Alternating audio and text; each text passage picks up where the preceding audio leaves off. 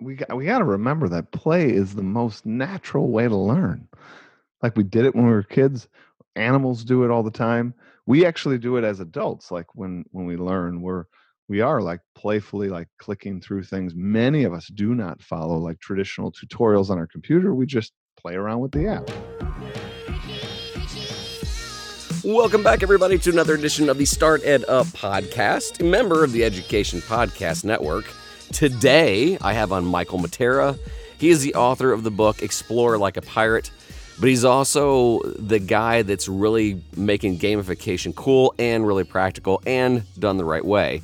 He has got a wealth of knowledge both on his YouTube channel and his podcast. But he's also going to be talking about his new professional development this summer that's going to be online. I'm not going to steal his thunder. He'll get into that.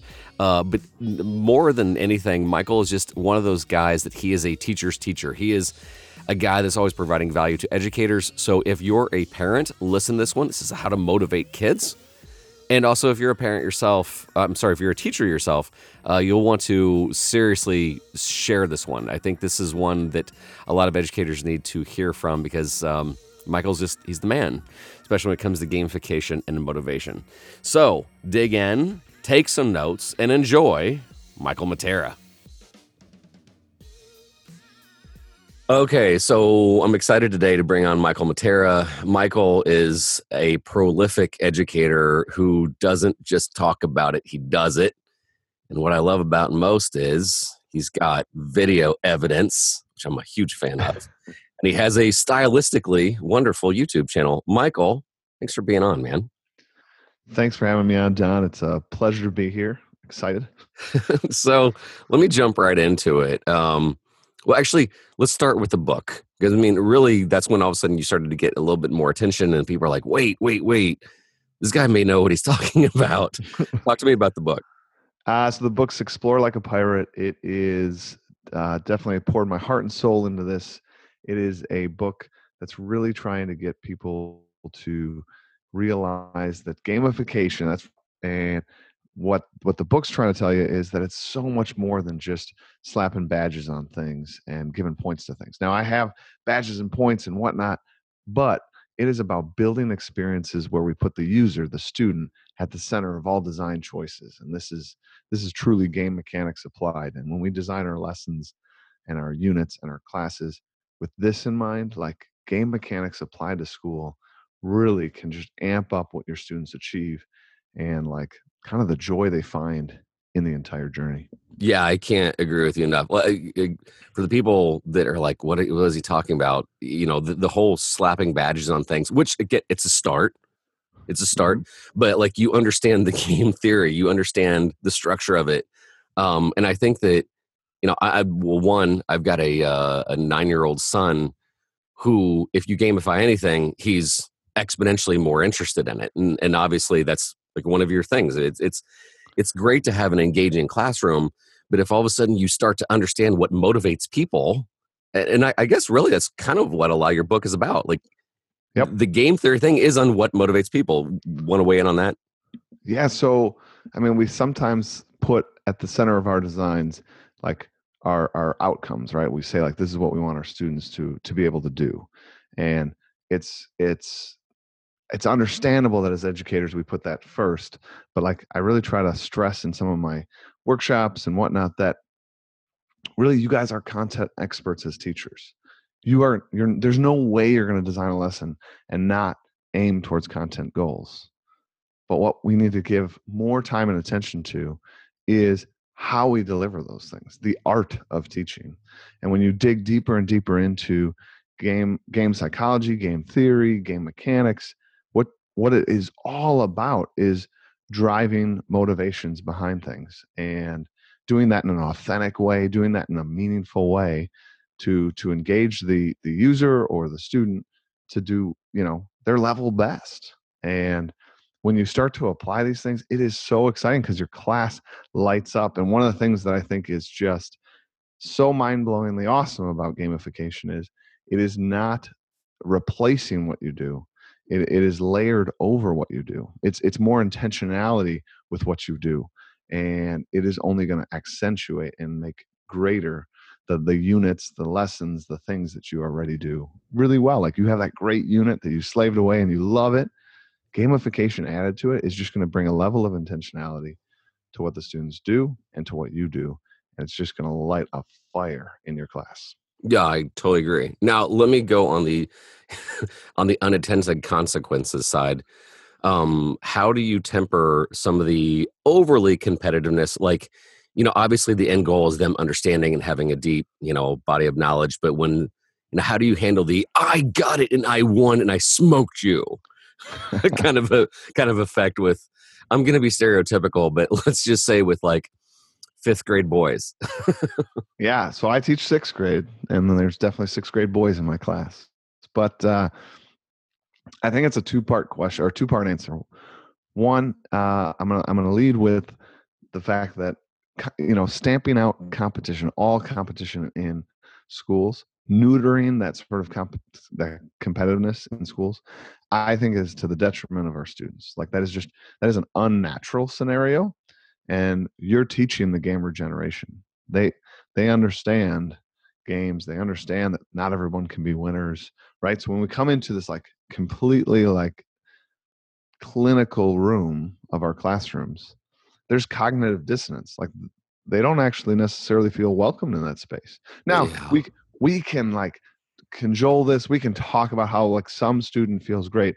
I'm really talking about you know large swaths of the population like we can all tell a sad story about one particular student that might that might not feel comfortable in a competitive environment but i'm still speaking to the masses that that is not like a world they know this like completely neutered competitive free boy let me just have you stop there and say yes because i uh, so i know that you know this but like you know with some of the esports things that we have going on in our school huge. it's it, it's well the the term toxic you know even the kids are like oh geez that guy's toxic.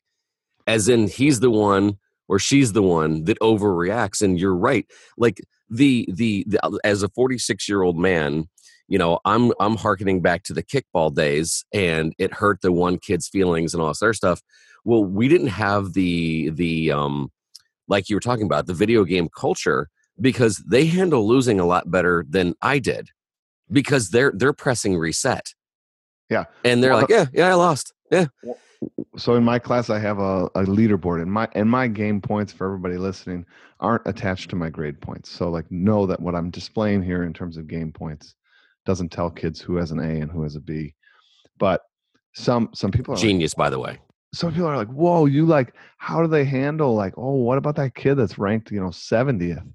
And I was like, do you know that kid goes home and and plays, you know, some app on his on his phone and he's ranked like four millionth. Like it, it doesn't really hurt his feelings that he's 70th. And he knows, he or she knows why they're 70th. So they're 70th because they haven't engaged in the game as much as others. Yeah. And when, and you design a game that's like fluid like that and it it invites students in, but it does not require it. Students can not do my game really almost at all and still get an A in the class. Oh, Michael, that is that is awesome. The kids that wrap themselves in the game end up wrapping themselves in the course, and as such, like just truly have a unique sense of and love of learning and purpose for the learning. Like a sixth grader, you can't tell them about college. Like they don't care that like do good in school for college. But now the game, the storyline that's around them gives them an immediacy for their for their learning that's just ah, it's just so awesome. Mm.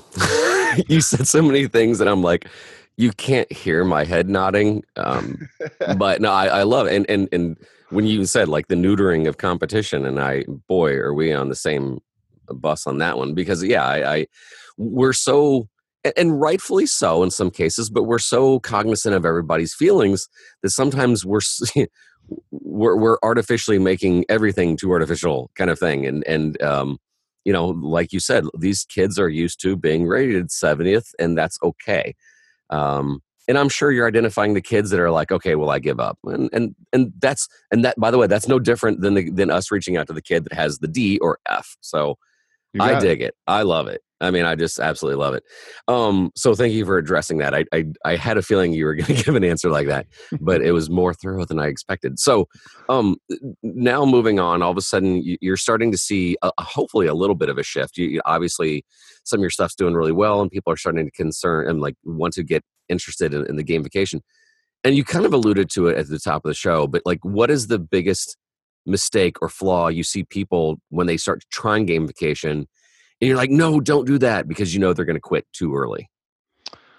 Ah, that's a good question, and like my head's filled with like several suggestions here, but limiting it to the show here, I would definitely say like one thing is teachers have it in them that they want to roll out perfection like we we have this sense in us that we have to give a perfect product and we see this in all sorts of areas of education that we don't necessarily want to step out of our comfort zone and try other styles so when it comes to gamification they're, they're like they want to sit in isolation and design this perfect game and you know good like is good enough sometimes. Like you just have to put it out there and, and learn from putting the game out there. There's going to be so many iterations, eh, whether it's a two day game, whether it's a mini game that you do to review, like you're going to get it wrong. I guarantee you, you're going to get it wrong. But your kids are going to love the process. They're going to love that you are taking them on an adventure. They're going to give you so much latitude to fail.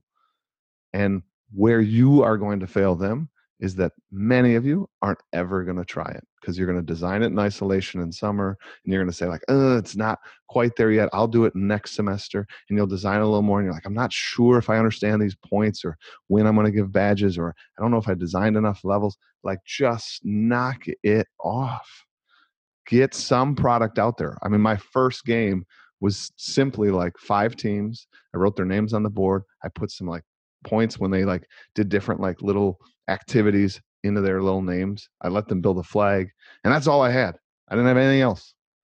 But like putting the game out there, hearing students get excited about these like team challenges, then I started to build more concepts around teams, seeing and responding to what the students wanted. So you can't design it yeah. in isolation. That's awesome. Do, do you ever have them um, design some things they challenge you on? Like you're the participant?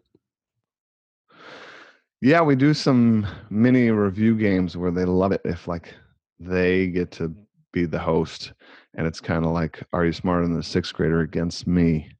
And they get they're pretty yeah they're wanting to stump the stud so to speak yeah. Pretty, pretty much got um, you got you like, good. I love too like when you put your game in play talk to your students about it you know? And i i'm always open with my students that i've been doing this now for years but I have never, ever played my game. I've designed my game. I'm the game master, but I've never played it. So, like, you guys have a unique view, and I need to understand your view.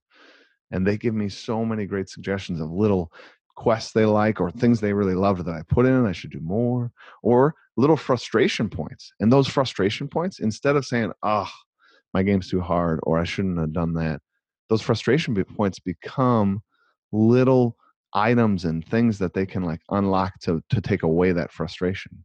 So now instead of just fixing the problem, taking away the frustration, I give them an opportunity to unlock and earn and achieve something that then can overcome that frustration. So now looking towards, well, um, I guess toward looking towards the future, gamification is now being found. Well, I, I first of all, I guess it's show you you know who Jane McGonigal is, correct? You got it. So things like gamification to save the world, go. so, I mean, for those of you that aren't as like read on the topic, Jane McGonigal really talks about gamification and how it can change the world in industry. They're called serious games, and they're they're built to to truly solve world world problems, large problems.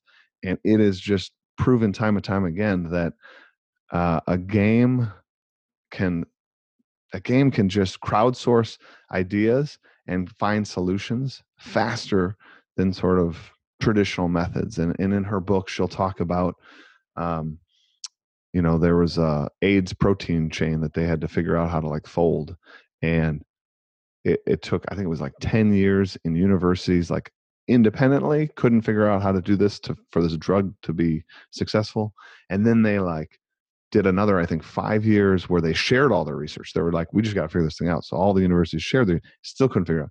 And then they this one company put it into like a video game called Foldit online and anybody could do it. And i think it was like something like 12 days or something the people on Foldit figured out how to appropriately fold this protein chain so that the drugs could be administered correctly and and be as effective as possible. So like 15 years of scientific research couldn't figure it out. Something like 10 or 12 days don't quote me on that but uh, of of gamers crowdsourcing gamers continuing to try this. I mean games unlock a creative piece of our minds and and in that creative world we allow like endless possibilities and and i think that's where new solutions t- tend to sort of shake out to the surface where when we go with traditional methods when we sit down in committee and try to solve things yeah. we approach it from a traditional standpoint yep. and that traditional standpoint limits our thinking. Well and and also in a, in a less fun way. Oh yeah. I mean fun and enthusiasm are uh, like there's a reason why they started putting slides at google and and you know, just when you see something as a fun challenge, it, the, the, seriousness is going. Even if it's something as seriously as, as you know, protein folding or whatever, world hunger, when you make it fun and you have a hard time even saying like we shouldn't take this fun, but if it's fun, then solutions start coming in odd areas.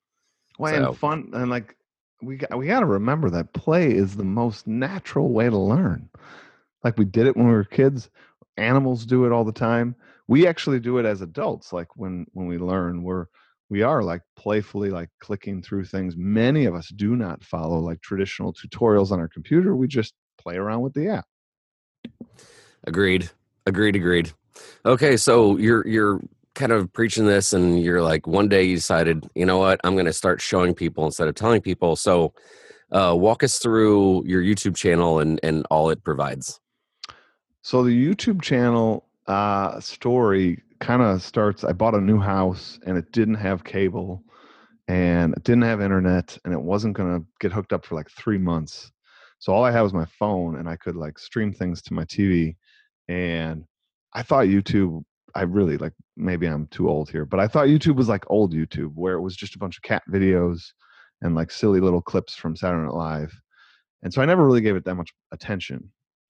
And then when I had three months of like no media really except YouTube, uh, I started to look on there and I found the first one I found was a cooking channel, and it was like pretty legit. Like like the camera angle stuff was great, their message was great, their recipes were great, and I was like, this this is like great. And what I really found over those three months were several channels I really enjoyed and learned from, and I went from being a consumer to really being a creator and like every creator needs some consumption. Uh, but what i loved about youtube consumption was how relational it was. I really felt like i connected with these there were these two brothers that teach you how to cook and like i really felt like i knew them. I felt like they were my buddies like they were my neighbors. Um, and it really lit a fire to like you you can't help but watch these these YouTube creators, whatever it is, whether it's cooking channel or my gamification channel, I, I argue you, you watch five, six of these episodes, mine or otherwise, and you can't help but get off the couch and say like, I'm, let's do this. Let's let's try this. He says this is easy. He says he can do this. He says go buy these three ingredients and you're going to have a great meal. Let's do it. Uh, that's the only thing I'm going to argue with on. I have known far too many people uh, that they are inspired until the video is over. And then it's a, you know, I'm going to get around to doing that.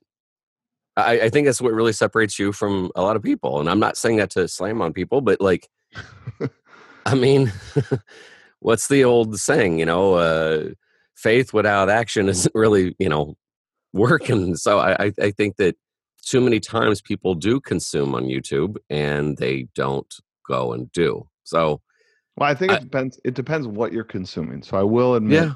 the consumption, and you can still find all sorts of channels on YouTube that aren't inspiring you to create and grow. But the vein that I chose to like fill my head with, I continued to surf on YouTube, find channels I liked that were creation based and like so from Yeah. good videos. Like I didn't, I literally did not know how to do much with cameras before starting a YouTube channel, and I found.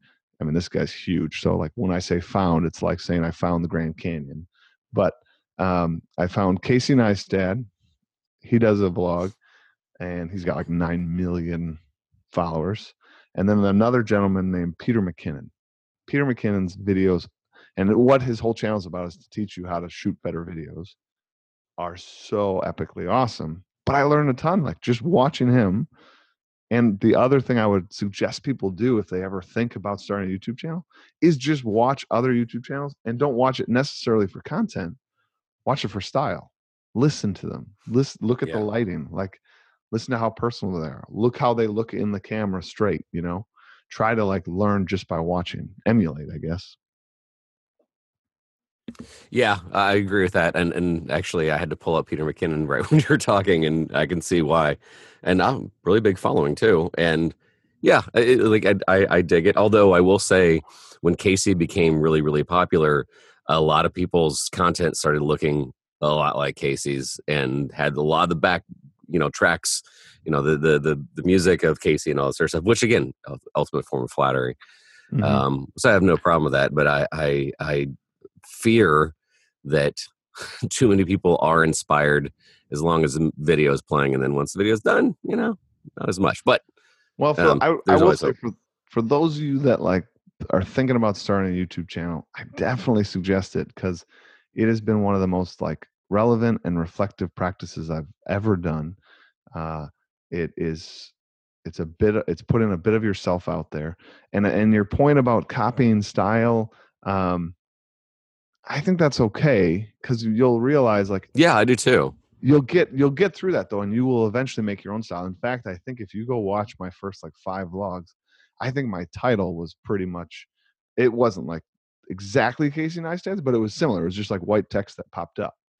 And you know in the moment like i was so freaked out about putting out my content that like the thought of also designing like my own style intro was like just too much for me so my choices were either like not start a youtube or just embrace the fact that like I really liked Casey's style for his title screen, and I borrowed that sort of style for five six episodes. And then once I got traction on making videos in general, I went and built my own like style that I like. And over time, I don't think my style's any one person's in particular, but you'll see elements of Peter McKinnon, you'll see elements of Casey Neistat, you'll see elements of other YouTubers that I enjoy, but culminating in me creates a unique product. Yeah, definitely. And and yeah, you've kind of got your own distinct thing now, and I love that.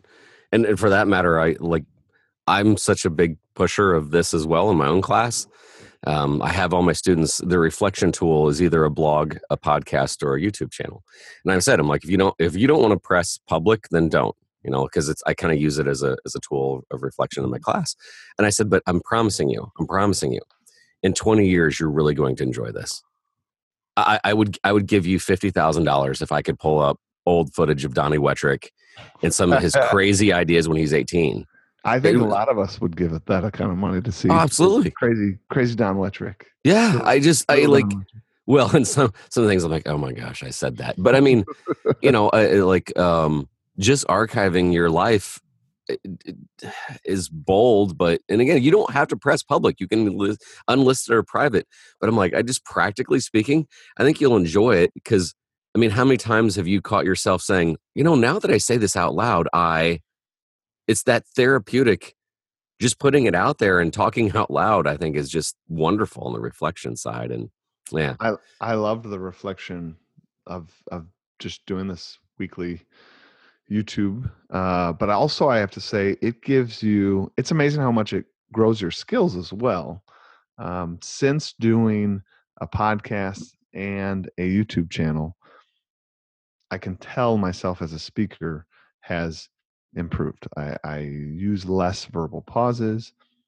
I usually know my message that I'm trying to say, but these were skills that I like developed, and I didn't set out to develop them. They were they were sort of happy accidents, if you will. Yeah, this muscle memory. Yeah, I agree. You're doing it again and again and again. All right. So now the really exciting part. Um, I was really, really well. First of all, let me back up again. Love the YouTube channel. Uh, also, well played. You'd mentioned about your your podcast. You're starting to provide some really cool content out there for people that want it.